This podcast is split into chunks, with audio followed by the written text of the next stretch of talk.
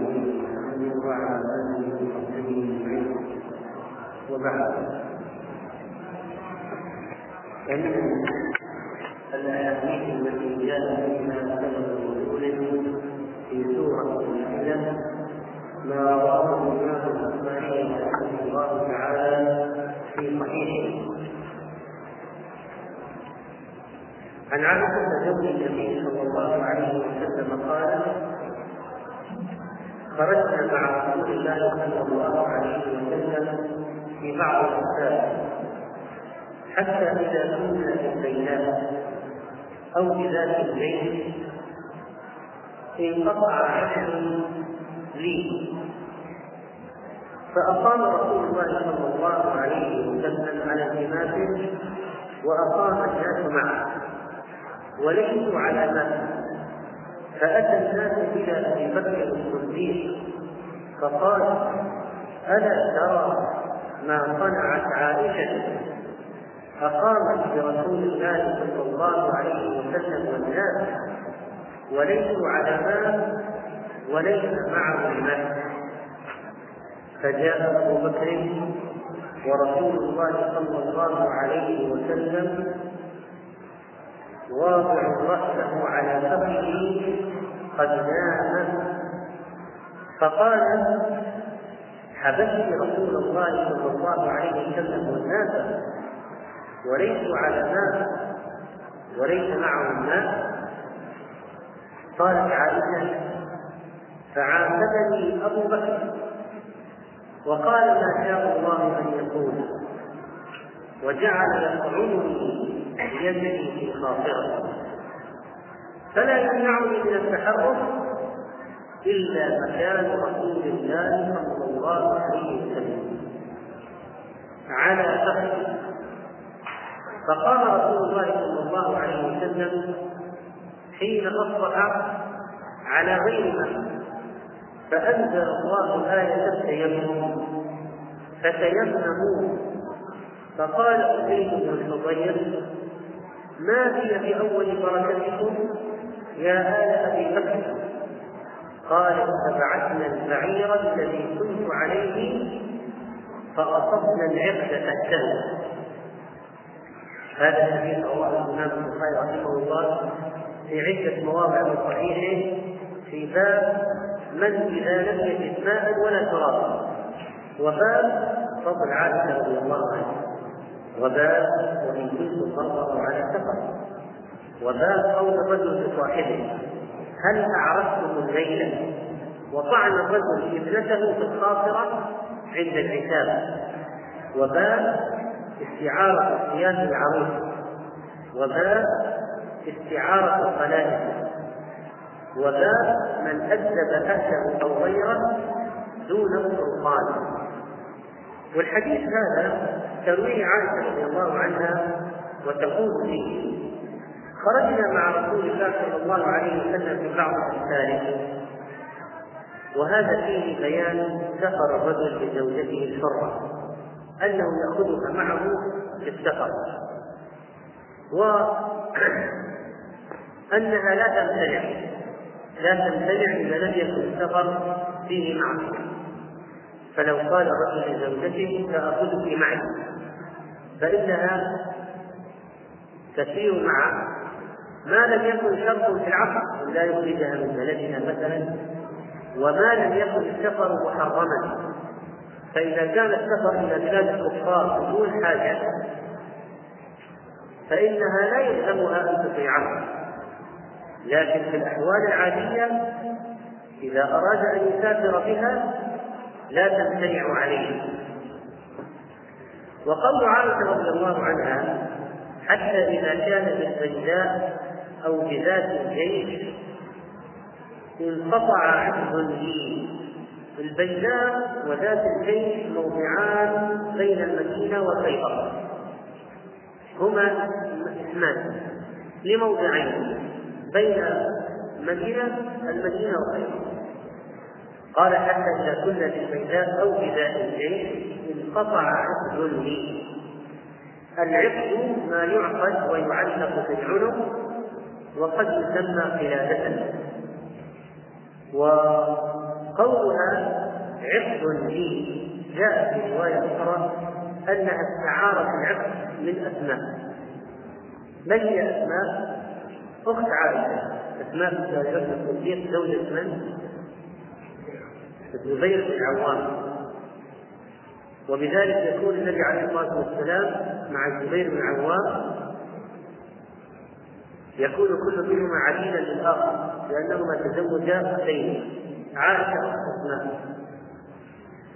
عائشة استعارت العقد من أختها أسماء. ولبست. وقالت هنا عقد لي لأنه في يدها لكن الملك الحقيقي للعبد بأسماء.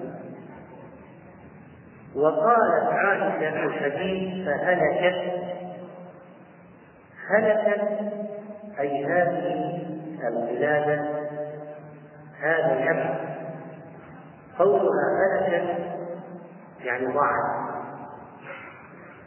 والحديث هذا يدل على جواز استعارة الحلي أن المرأة يجوز أن تستعير الحلي من امرأة أخرى. ويجوز الحديث فيه جواز السفر بالعالية إذا أذن المعير فلو أنت استعرت شيئا من شخص هل يجوز أن تسافر أن تحمله وتسافر به؟ إذا كان بإذن المعير الذي أعاره. وفيه جواز لبس النساء القلائل وفيه الاعتناء بحفظ حقوق المسلمين وأموالهم لأن النبي عليه الصلاة والسلام لما فقد العقد تقول انقطع عقد لي فأقام رسول الله صلى الله عليه وسلم على التماسه وأقام الناس معه وليسوا على إذا الاعتناء بحقوق المسلمين هذا عقد بأسماء والنبي عليه الصلاة والسلام لأن هذا المال حق للغير أقام ليعثر عليه. ومكث في هذه الفترة في الجيش ليعثر عليه. ولأن النبي صلى الله عليه وسلم كره لنا قيل وقال كثرة سؤال وإضاعة المال. فإذا الواحد إذا ضيع مالا يبحث عنه. ولا يقول مثلا خلاص أترك يضيع يذهب بل بل إن المحافظة على الأموال من الشريعة خصوصا أموال الآخرين. الإنسان قد يسامح في مال نفسه. يتسامح مال لكن مال الغير لابد من العناية به. والبقاء حتى العثور عليه. واستنبط العلماء من الحديث جواز الإقامة في موضع لا ماء فيه وإن احتاج إلى التيمم. يعني لو واحد قال الآن نريد أن نمكث في هذا الموضع. ما في ماء هل يجوز لنا أن نمكث فيه؟ ولا يجب أن نتحرك ولا يجوز لنا نمكث فيه. فهم العلماء جواز المكث في المكان الذي فيه ماء ولو كان الإنسان مضطر إلى التيمم ما دام هناك حاجة شرعية للبقاء في هذا المكان. قال فعاتبني أبو بكر رضي الله عنه لأن الناس ذهبوا إلى بكر الصديق قالوا بنتك بنتك حبست البيت كلهم من نحن الآن لولا هذه لولا ابنتك ما انحبسنا هنا في ذهب أبو بكر بابنته وإذا بالنبي عليه الصلاة والسلام نائم على فخذه وهي قاعدة. فجعل يعاتب ابنته ويوقفها ويقول ما شاء الله أن يكون يعني من العتاب والتوفيق والتشبيه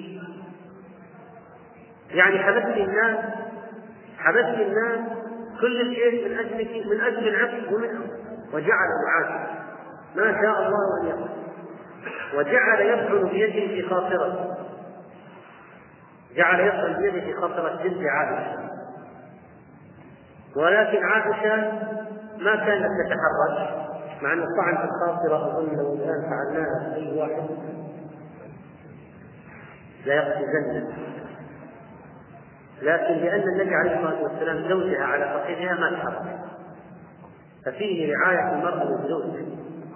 رعاية المرء للزوج.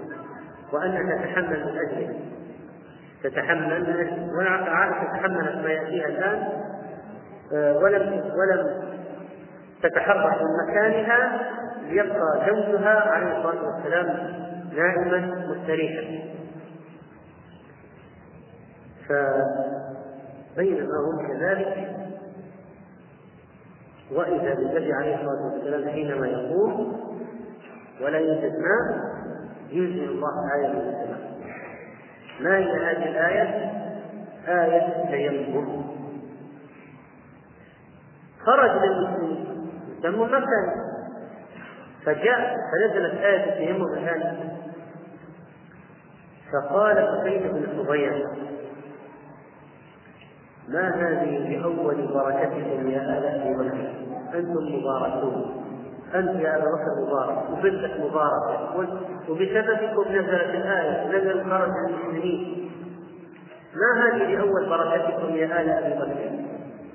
قالت فبعثنا البعير الذي كنت عليه فأصبنا العبد تحته. يعني بعد البحث هذا كان في العبد تحت البعير وهم يبحثون يمينا وشمالا.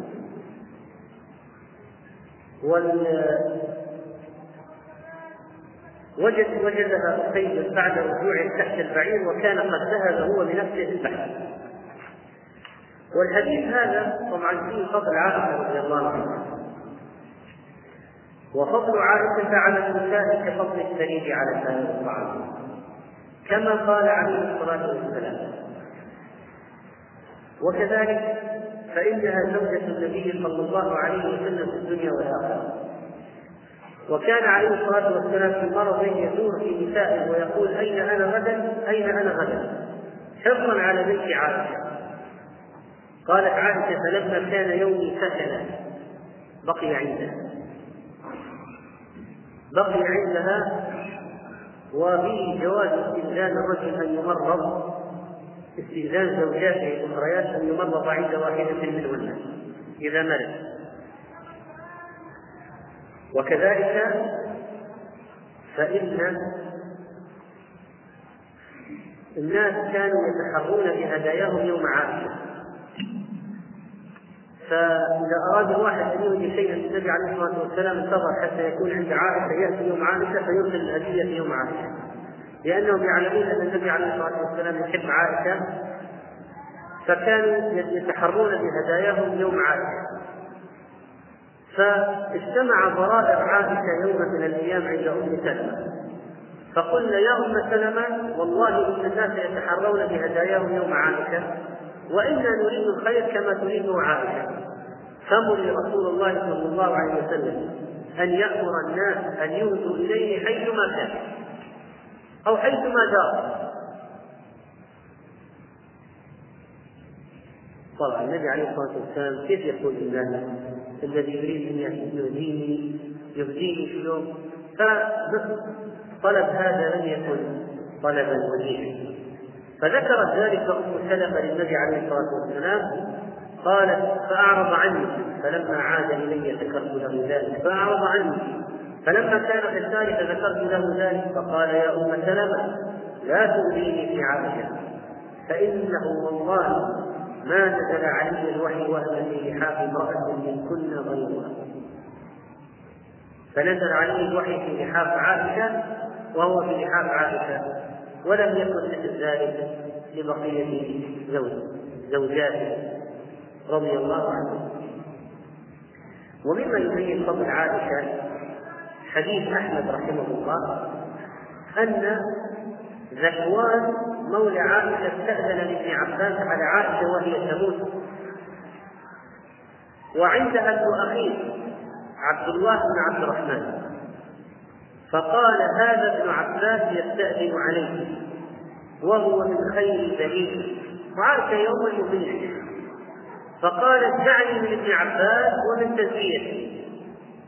ابن عباس كان إذا رأى رجلا يموت شخص يموت ذكرت بمناقبه وحسن له الظن بربه ويريد من فقهه رضي الله عنه أن يذكر للرجل أو للشخص الذي يموت الأشياء الطيبة حتى يموت وهو على رجاء يرجو الله. فعرفت عائشة أن ابن عباس الآن سيأتي ويثني عليه فقالت دعني من ابن عباس ومن تزكية. فقال لها عبد الله بن عبد الرحمن إنه قائل في كتاب الله ابن عباس. فقيه في دين الله. فأذني له فليسلم عليه وليودعني قالت فأذن فقالت قالت فأذن له إن شئت. قال فأذن له فدخل ابن عباس. ثم سلم وجلس. وقال أبشري يا أم المؤمنين. فوالله ما بين وبين أن يذهب عنك كل أذى ونقص وتلقي الأحبة محمدا محمدا وحزبه إلا أن تفارق روحك جسدك ما بينك وبين لقاء الأحبة وذهاب العناء والتعب من هذه الدنيا؟ إلا خروج روح فقالت وأيضا فقال ابن عباس كنت أحب أزواج رسول الله صلى الله عليه وسلم إليه ولم يكن يحب إلا طيبا وأنزل الله براءتك من فوق سبع سماوات.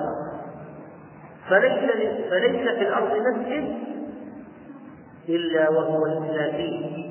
يعني نفس تطهير عائشة براءة عائشة. آناء الليل وآناء النهار. وسقطت قلادتك بالأبواب فاحتبس النبي صلى الله عليه وسلم في المنزل. والناس معه في ابتغائها أو في طلبها. حتى أصبح القوم على غير ماء فأنزل الله عز وجل فتيمموا صعيدا طيبا الآية. فكان في ذلك رخصة للناس عامة في سبب فوالله إنك لمبارك فقال دعني يا ابن عباس من هذا. فوالله لوددت أني كنت نسيا منسيا وهذا طبعا صواب عائشة رضي الله عنها وفيه تحسين ذكر ذكر يذكر الإنسان الأشياء الطيبة عند موته حتى يخرج من الدنيا وهو يحسن الظن بالله يرجو ثواب الله سبحانه وتعالى. وعائشة رضي الله عنها عائشة أعلم زوجات النبي عليه الصلاة والسلام على الإطلاق. بلا شك.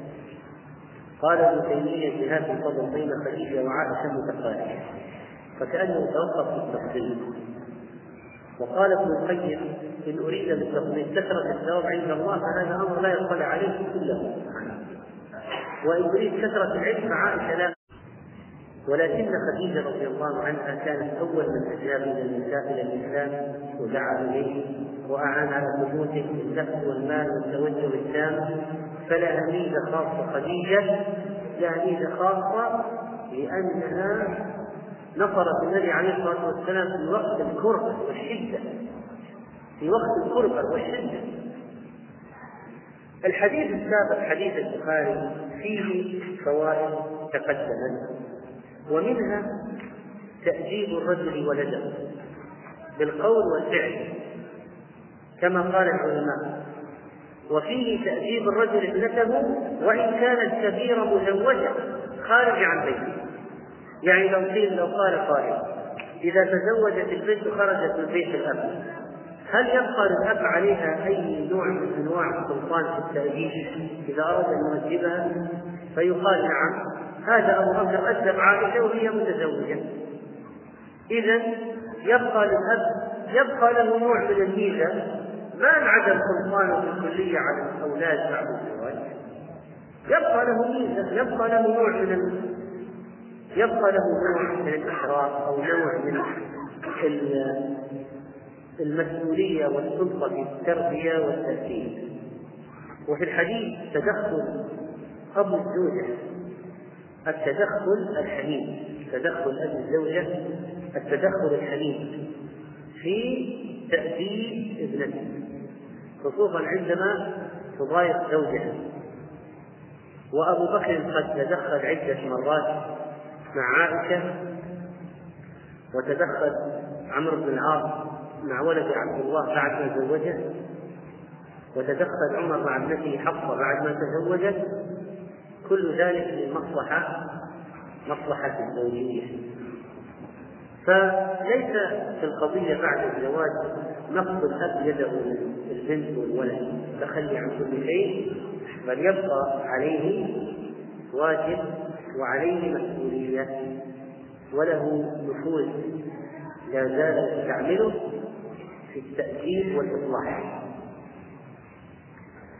والآية هذه طبعا فيها الفرج في التيمم الفرج في التيمم يقول الله تعالى يا أيها الذين آمنوا إذا قمتم إلى الصلاة فاغسلوا وجوهكم وأيديكم إلى المرأة وامسحوا برؤوسكم وأرجلكم إلى الكعبة.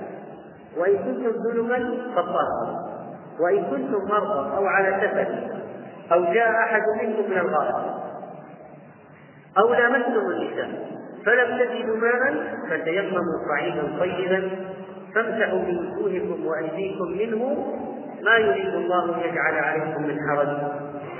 ولكن يريد أن يطهركم وليتم نعمته عليكم لعلكم تشكرون. هذه الآية العظيمة من سورة المائدة اشتملت على أحكام كثيرة فلنبين بعض هذه الأحكام ما دمنا نحن في هذه الآية في سبب النزول وقد عرفنا القصة وبقي أن نعرف تفسير الآية وما انطبق عليه من الأحكام. قال الله تعالى يا أيها الذين آمنوا إذا قمتم إلى الصلاة. يعني إذا أردتم القيام إلى الصلاة. إذا أردتم القيام إلى الصلاة. والمقصود بهذا إذا قمتم وأنتم محدثون. لأنه لو قام بالصلاة وهو متوضئ على طهارة لا يلزم أن يتوضأ مرة أخرى. لكن إذا كان على حدث يجب وإذا كان على طهارة يستحب. إذا قوله تعالى إذا قمتم إلى الصلاة فاغسلوا. اغسلوا هذا أمر. إذا كان الشخص على حدث يكون الأمر للوجوب وإذا كان على طهارة يكون الأمر للاستحباب وقد وقيل إن الأمر بالوضوء في كل صلاة كان واجبا في أول الإسلام ثم نسخ وصار الواحد إذا كان على طهارة لا يلزم أن يتوضأ مرة أخرى وقد ثبت أن النبي صلى الله عليه وسلم كان يتوضأ عند كل صلاة. فلما كان يوم الفتح توضأ ومسح على خفيه وصلى الصلوات بوضوء واحد. وصلى الصلوات في وضوء واحد. فقال له عمر يا رسول الله إنك فعلت شيئا لم تكن تفعله. يعني صليت صلوات خمس صلوات بوضوء واحد. هذا ما ما ما عهدناه. نحن نعرف من حالك أنك تتوضأ لكل صلاة. حتى لو كنت متوضا تتوضا المرة هذه صليت خمس صلوات في وقتها طبعا. كل واحدة في وقتها. لكن ما توضأت كل صلاة العادة. لماذا؟ قال إني عمدا فعلته يا عمر. عمدا فعلته يا عمر. لماذا فعله عمدا؟ عليه الصلاة والسلام ليبين للأمة الحكم. أن الإنسان إذا كان متوضئا متطهرا إذا حضر وقت الصلاة الثانية والثالثة والرابعة لا يلزمه الوضوء ما دام متوضئا. وقد روى الإمام أحمد عن عبيد الله بن عبد الله بن عمر. قلت له أرأيت؟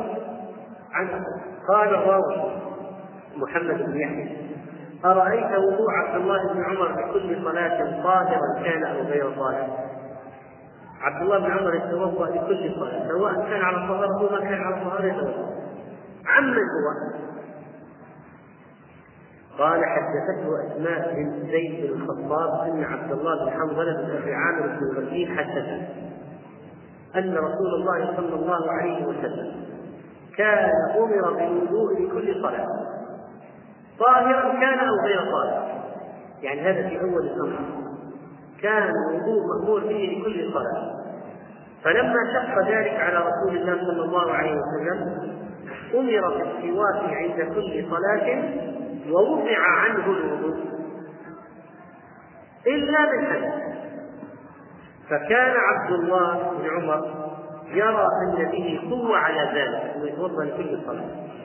كان يفعله حتى مات إلى الموت وهو يتوضأ لكل صلاة حتى لو كان يتوضأ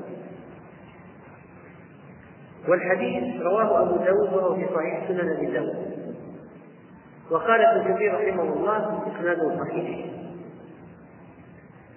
فهذا يبين أن الأفضل الوضوء لكل صلاة حتى لو كان واحد متوضئ ولكن لا يجب عليه. إذا أراد على الوضوء الأول فله ذلك. وجاء في سنن النسائي عن النزال بن قال رأيت عليا صلى الظهر ثم قعد للناس في الرحلة ثم أتي بماء فغسل وجهه ويديه ثم مسح برأسه ورجليه وقال هذا وضوء من لم يحدث. وفي رواية توضأ عمر بن الخطاب وضوءا فيه تجوز خفيفا فقال هذا وضوء من لم يحدث وإسناده صحيح. إذا يؤخذ منه أن الوضوء لغير الحدث خفيف وللحدث يكون وضوء سابق كامل ثلاث مرات. إذا وضوء الذي للحدث زائد على الوضوء الذي لغير الحدث، وضوء لغير الحدث يمكن أن يكون وضوءا خفيفا. وضوء الخفيف ممكن يكون يعني مسحا يمسح الأعضاء مثلا آه، مرة مرة أو مرتين مرتين. وثلاث هذا الوضوء الكامل السابق الكامل السابق وقد جاء عن بن عباس إن رسول الله صلى الله عليه وسلم خرج من الخلاء فقدم إليه طعام فقالوا أنا نأتيك بالوضوء؟ قال إنما أمرت بالوضوء إذا قمت إلى الصلاة. يعني أن الوضوء للطعام لا يجوز. هذا إذا قام الصلاة.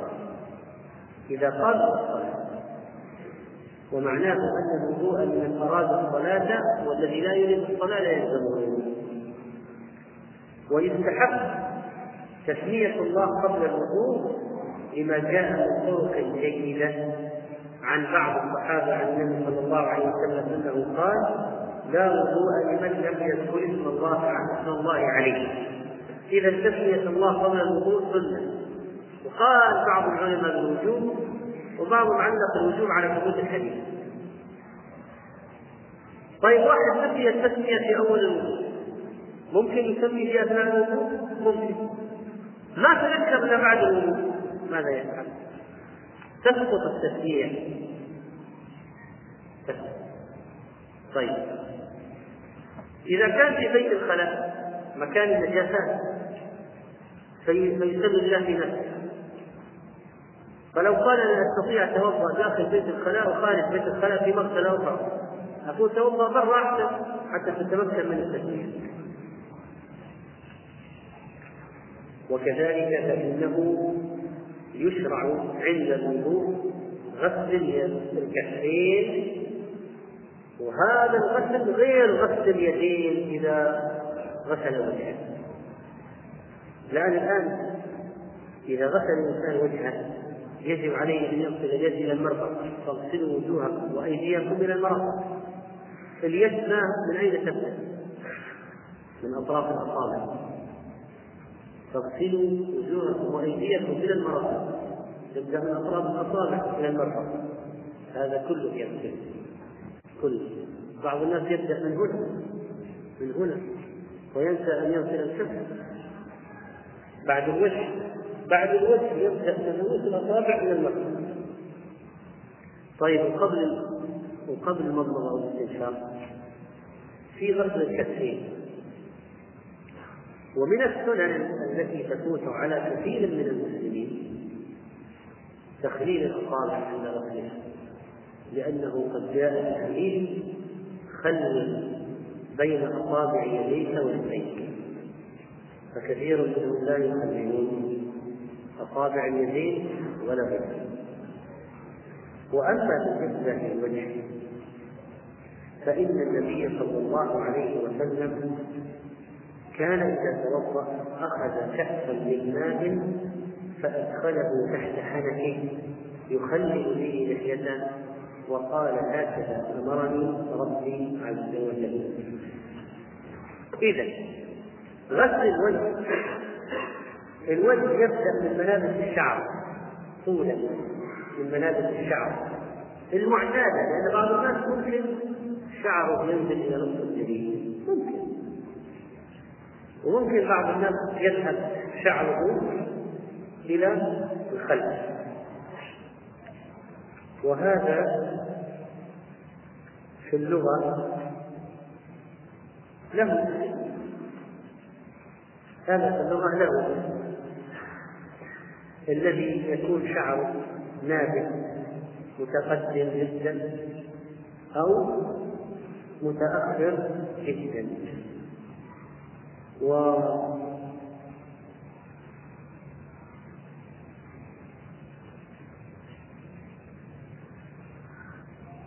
قد قال بعض الشعراء وهو البختري الجعدي يوصي زوجته وصية يقول فلا تنكشي إن فرق الدهر بيننا أغم القفا والوجه ليس بأنجع والأنجع الذي انحسر الشعر على جانبي ناصيته يمين وشمال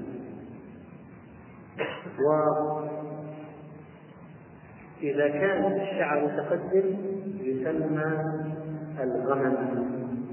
أن يزيد الشعر من الرأس في الوجه والفخر حتى تضيق الجبهة ويظهر القفا فإذا كان رجلا سمي أغم.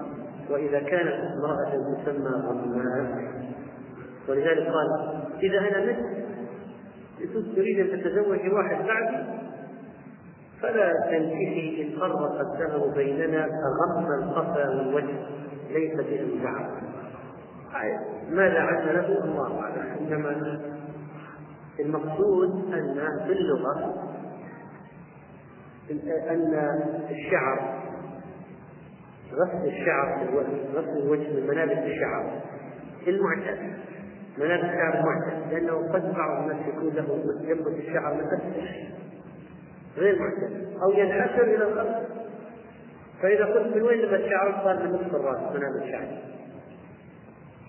فالوجه يبدأ من منابت الشعر المعتاد عند المنحنى المنحنى هذا إلى الزحف. هذا طولا إلى الزحف هذا طولا ومن الأذن إلى الأذن عرضا. فلذلك المنطقة هذه من الوجه. هذه يدخل عنها والمنطقة هذه. هذه المنطقة من الوجه.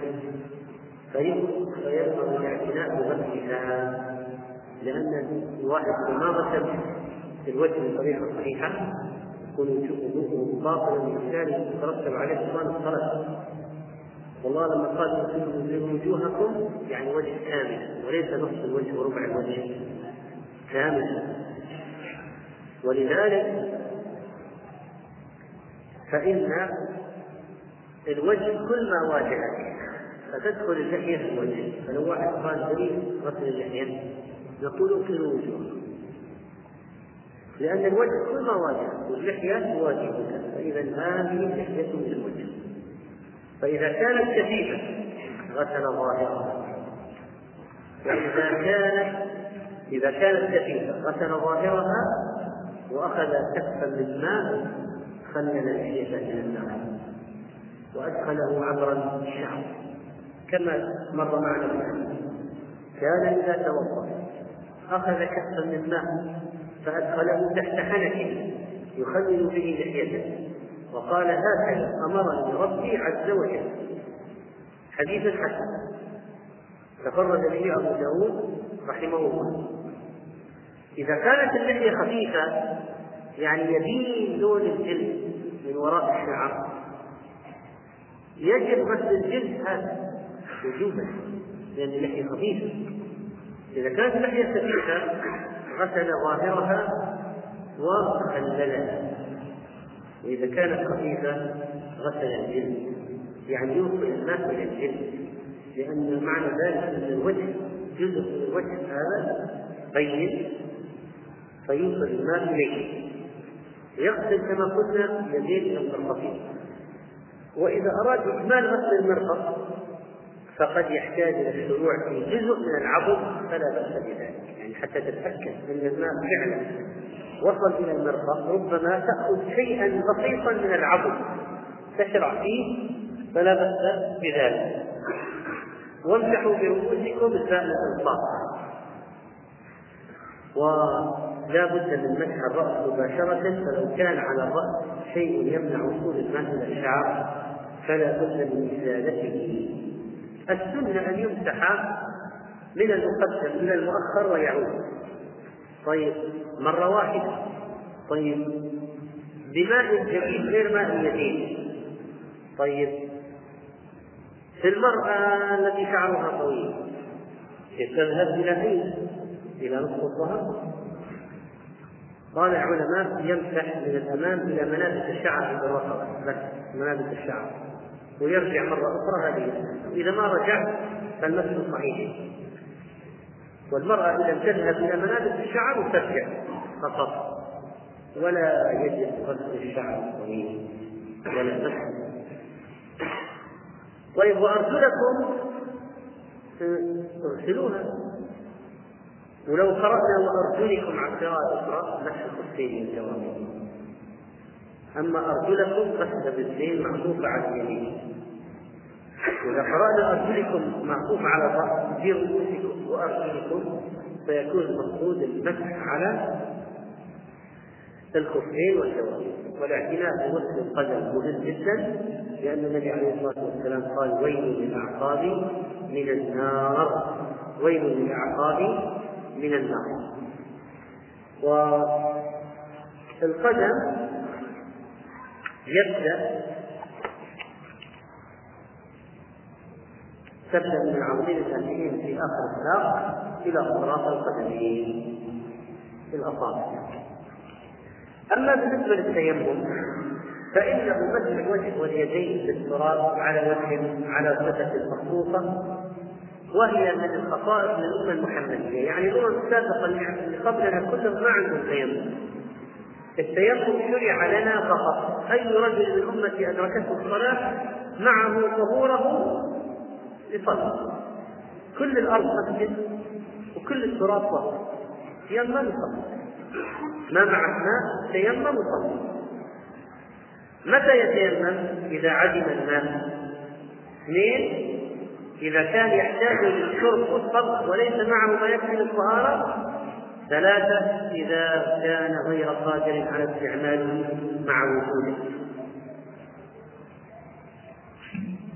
طيب إذا لم يجد ماء واضح فإن لم تجد ماء فتيمم قد لا يجد ماء في البلد قد تنقطع الماء في البلد في الحرب ما في ماء. يتيمم ما يشترط يكون التيمم في السفر. أحيانا الواحد يضطر للتيمم في الحضر ثانيا قد يكون معه ماء لكن قليل. قليل الماء. يستعمل السفر في الشرب والطبخ لو توضأ به ما يكفيه الشرب والطبخ فيقدم شربا من رحمة الله. ويتيمم للوضوء ثلاثة. قد يكون مريضا. عنده حروق. مثلا. نسأل الله العافية. لا يستطيع أن يضع الماء على يديه. لا يستطيع أن يضع على وجهه. ممكن يكون عندهم عملية في الأنف. لا يستطيع أن يستنشق والاستنشاق على الراجح واجب. فماذا يفعل؟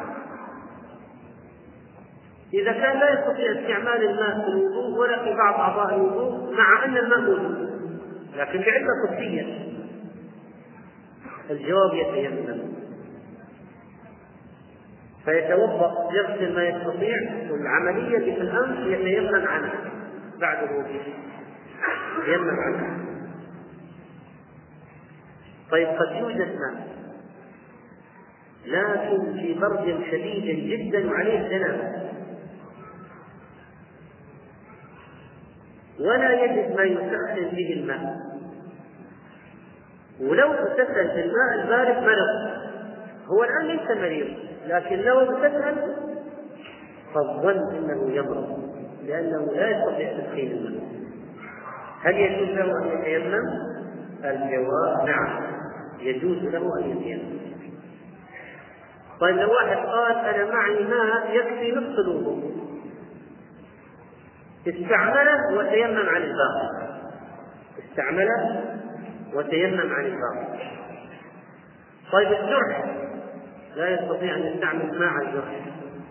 يتوقف يغسل الاعضاء الباقية ويتيمم عن الجرح. طيب الان التراب قد تكون الأرض رمل يجوز تراب يجوز صخر يجوز سبقه يجوز. أحيانا قد يكون الأرض فيها ملوحة. يجوز. طيب إذا كانت مزروعة أزال الزرع وضرب على التراب. طيب إذا كان طين يجوز. صعيدا وجه الأرض وهكذا. طيب الواحد في طائرة أو مستشفى. أصابته الجنابة لا يجد لا ماء ولا تراب. في الطائرة رحلة 13 ساعة نام استلم قام ما في ماء ما كيف يغتسل الطيارة؟ ما في تراب كل شيء نظيف. مرة هذه نظفوها تماما. فماذا يفعل؟ هل يخرج الصلاة على الأحياء؟ الجواب كلا. يصلي بغير وضوء ولا تيمم لا يكلف الله نفسا إلا وسعها فاتقوا الله ما استطعتم.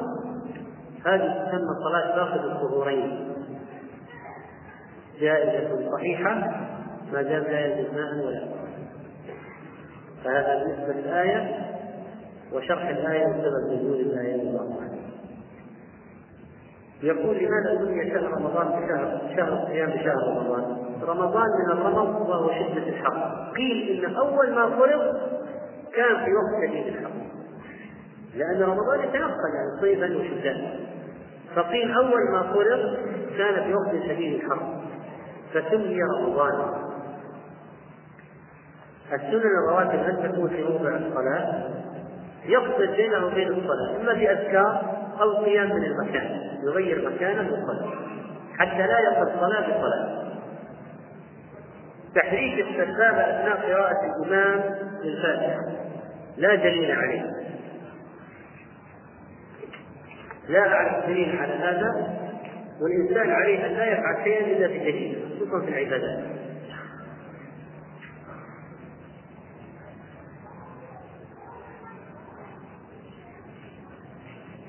قراءة الفاتحة للمأموم خلف الإمام. العلماء قد اختلفوا فيها خلافا كثيرا ولذلك يقلد الإنسان إذا ما ما ما كان طالب علم يستطيع الوصول إلى النتيجة بالبحث؟ يقلد الأعلى ويعمل بفتوى قال له لا بد تقرأ. له قال له الصلاة جهرية لا تقرأ لا يقرأ. أردت أن أشتري هدية لرئيسي في العمل لكي يرضى عني ويفضلني على غيري. هذه رشوة لا يجوز ولو غضبه احتلمت ولم أعلم إلا بعد فرضين. إذا إذا علمت أنها بعد فرضين إذا علمت فأعد الفرضين جميعا. لكن لو ما علم واحد احتلم اكتشف أثر الاحتلام في ثيابه ولا يدري هذا الاحتلام من متى حصل. ما يدري. يمكن حصل هذه الليلة الماضية يمكن حصل الليلة التي قبلها يمكن حصل. هو ما غير ثيابه ثلاث أربع أيام مثلا. اكتشف الاحتلام. ولا يدري متى حصل الاحتلام. فالأصل إضافة الحادث إلى أقرب أو خاتم قاعدة أصولية. الأصل إضافة الحادث إلى أقرب أو خاتم فيعيد الصلوات من آخر نوم نامها. يعيد الصلوات من آخر نوم نامها. الذين يصلون الفجر بوضوء العشاء يعني إنه طول الليل صاحي. قيام الليل بالذكر بالدعاء وهكذا